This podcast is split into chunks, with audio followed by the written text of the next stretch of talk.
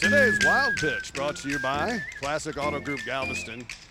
Kevin Durant, the former Longhorn and NBA superstar, is a fraud.